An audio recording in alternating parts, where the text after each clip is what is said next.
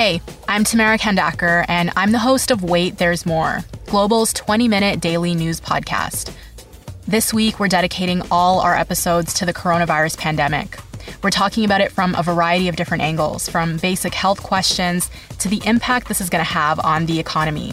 We release a new episode every afternoon, and you can listen wherever you get your favorite podcasts. This is the Jon McComb Show on demand. Subscribe now on iTunes. Listen to the show live each weekday morning, 5:30 to 10 on 980 CKNW and through the Radio Player app. Now, Squire on Sports. Seattle born and raised Paul Allen died yesterday from cancer at the age of 65. Now, we all know him as Bill Gates' partner in the building of Microsoft. In fact, it was he who convinced Gates to drop out of Harvard University and start the company together in the 70s. That looked like the worst case of succumbing to peer pressure ever. But it made Gates and Allen billionaires many times over. Allen was a good guy to listen to, though. He was smart. Once scored a perfect 1600 on his SAT scores and he could also play guitar at a high level. And he did a lot for his hometown, built several museums, a lot of philanthropic work.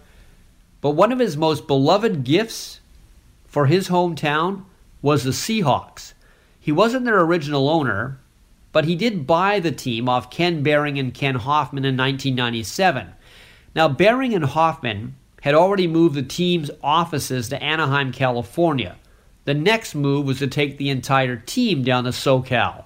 But Paul Allen stepped in and bought the team for 194 million. Pretty good deal. 21 years later, it's worth 2.58 billion.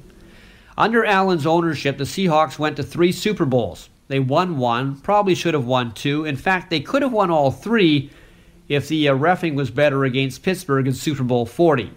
He not only bought the Seahawks, he put 130 million towards the building of CenturyLink Field, and then he got involved in the design, so it would be identical acoustically to Husky Stadium at the University of Washington.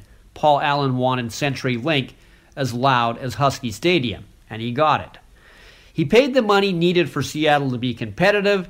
He let the football people make the decisions. He wasn't a player, wasn't a coach, wasn't a GM, but he is the most important Seahawk ever because without him, the Seahawks would no longer be in Seattle.